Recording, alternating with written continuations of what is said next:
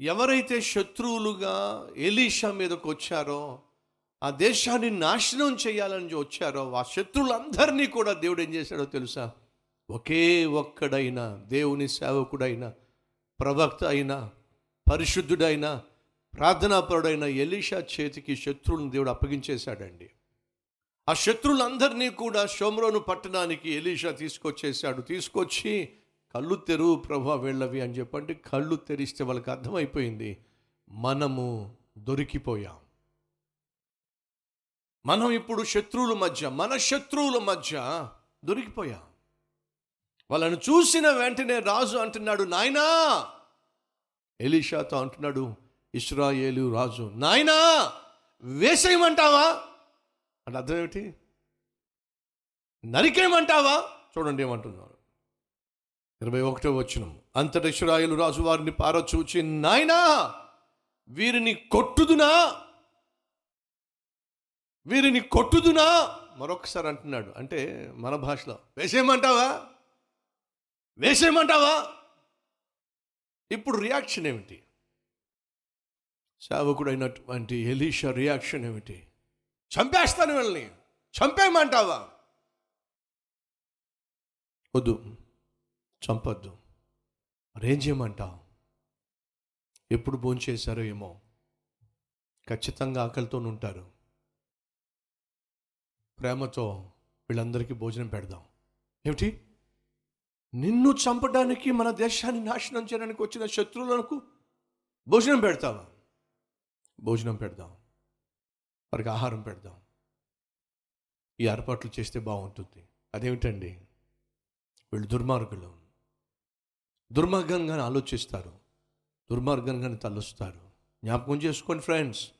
ఐదవ అధ్యాయంలో సిరియా రాజు ఇదే ఇస్రాయల్ రాజు దగ్గరకు ఒక విన్నపాన్ని నైమాను యొక్క స్వస్థత కొరకు పంపించాడు. కొంచెం చూడరాదా నా సైనిక అధిపతికి ఆరోగ్యం బాగాలేదు రోగం వచ్చింది మీ దేవుడు కనికరిస్తాడట కదా సహాయం చేయరాదా అని చెప్పి బహుమానాలు పంపించినటువంటి సిరియా రాజు దేవుడు బాగు చేసిన తర్వాత బుద్ధి లేకుండా ఏం చేస్తున్నాడో తెలుసా అండి?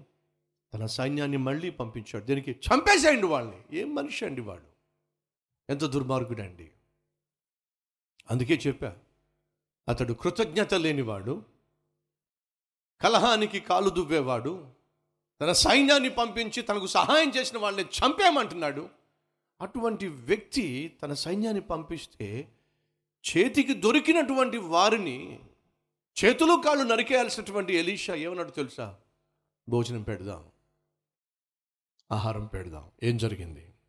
వారికి భోజనము పెట్టించి వారు తిని త్రాగిన తరువాత వారు తమ యజమానుని యొద్దకు వెళ్ళుదురని చెప్పిన వద్దు వాళ్ళని ఏం దొరికిపోయారు. దొరికిపోయిన వీళ్ళని మనం ఏమైనా చేయొచ్చు? వీళ్ళని చంపి పాతి పెట్టచ్చు కానీ వీళ్ళకి ఒక సత్యం తెలియాలి. ఏమిటంటే మనం సేవిస్తున్న దేవుడు ప్రేమించేవాడు ప్రేమను పంచేవాడు శత్రువుని కూడా ప్రేమించే దేవుడు మనం సేవిస్తున్నామని వీళ్ళు గ్రహించాలి వెళ్ళి వాళ్ళ యజమానికి తెలియచేయాలి. సరే నాయన ఏం చేశాడు? చూద్దాం రండి. అతడు వారి కొరకు విస్తారమైన భోజన పదార్థములను సిద్ధపరచగా వారు అన్నపానములు పుచ్చుకొని రాజు సెలవు పొంది తమ యజమాని వద్దకు పోయిరి.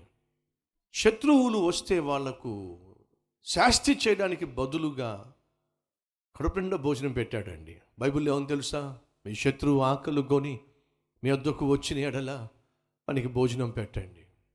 శత్రువుని ప్రేమించండి. వాని కోసం ప్రార్థన చేయండి.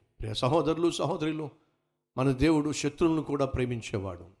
పగబట్టేవాడు కాదు. మనలో ఎవరైనా ఉన్నారా? పగబట్టేవాళ్ళు. మనలో ఎవరైనా ఉన్నారా? దూషించే దూష దూషించేవాళ్ళు. ద్వేషించేవాళ్ళు. వాళ్ళ యొక్క నాశనం కోరే కోరేవాళ్ళు. ఉన్నారా? మంచి పద్ధతి కాదు. మరలా చెప్తున్నా ప్రవక్త అయిన ఎలీషా సమాధానాన్ని ప్రేమించాడు.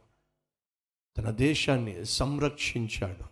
శత్రువుతో సన్ సంధి కుదిర్చాడు. ఇది దేవుని ఆత్మ కలిగిన వ్యక్తి చేసే పని. మరలా చదువుతున్న పదో వచనము.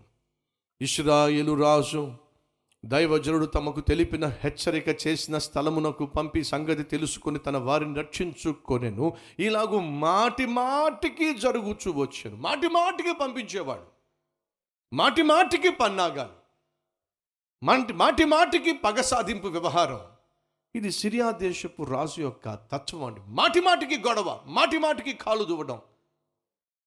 అలా మాటి మాటికి కాలు దూతున్నటువంటి రాజు మెడ వంచేశాడండి. దేంతో తెలుసా? కత్తితో కాదు మరి దేంతో? దేవుని ప్రేమతో. ఈ సిరియన్లు ఇక మీదట ఇస్రాయేల్ మీదకు రాకుండా ఎలీషా వాళ్ళు వంచి పడేశాడండి భోజనం పెట్టి యుద్ధాన్ని ఆపేశాడండి. ఏ భోజనం? ప్రేమతో కూడిన భోజనం. క్షమాపణతో కూడిన భోజనం. ఎలీషా దేవుని ఆత్మ కలవాడు. ఏం చేశాడో చెప్పండి? సమాధానాన్ని కోరుకున్నాడు. సంరక్షించాడు. సంధి కుదిర్చాడు. నువ్వు దేవుని ఆత్మ కలిగిన భర్తవైతే భార్యవైతే సమాధానం కలిగి జీవించు. సమాధానాన్ని పెంచి పోషించో. సంరక్షించో. నీ సాక్ష్యాన్ని సంరక్షించుకో. నీ ఆత్మీయతను సంరక్షించుకో. ఇంటిని సంరక్షించుకో. కుటుంబాన్ని సంరక్షించుకో. బిడ్డలను సంరక్షించుకో. అంతేకాదు సైతాను మాటి మాటికి ఏదో ఒక గొడవ తెచ్చే ప్రయత్నం చేస్తాడు. సంధి కుదుర్చు.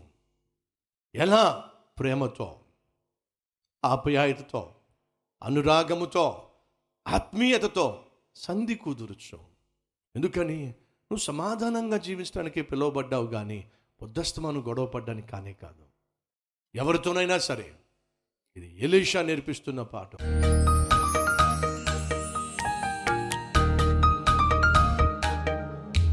మహాపరిశుద్ధుడు అయిన ప్రేమ కలిగిన తండ్రి ఈ సన్నిధిలోని బిడ్డలు చేస్తున్న ప్రార్థన ఆలకించి అద్భుతమైన ఆత్మీయతను అద్భుతమైనటువంటి నాయన పరిపక్వతను మాకు దయచేయండి. ఎలీషా పరిశుద్ధుడు ఎలీషా ప్రార్థనాపరుడు ఎలీషా ప్రేమ కలిగిన వాడు ఎలీషా పగవారిని సహితము ప్రేమించగలిగిన వాడు నాయన ఇట్టి మనస్సు మాకు దయచేయండి. కనికరించే దేవా మమ్ములను కనికరించండి. ఆ భోజనమే శత్రువులుగా మాటిమాటికి మీద పడుతున్న వాళ్ళు ఇక మీద పడకుండా మౌనంగా ఉండవలసి వచ్చింది. కారణం ప్రవక్త అయినటువంటి ఎలీషా చూపించిన దేవుని ప్రేమ. నాయన అతి ప్రేమ కలిగి జీవించే భాగ్యం మాకు దయచేయమని విత్తబడిన ఈ వాక్యాన్ని నాయన అందరి సమక్షంలో ఫలింప చేయమని ఏసునామం పేరట వేడుకుంటున్నాం తండ్రి. అమెన్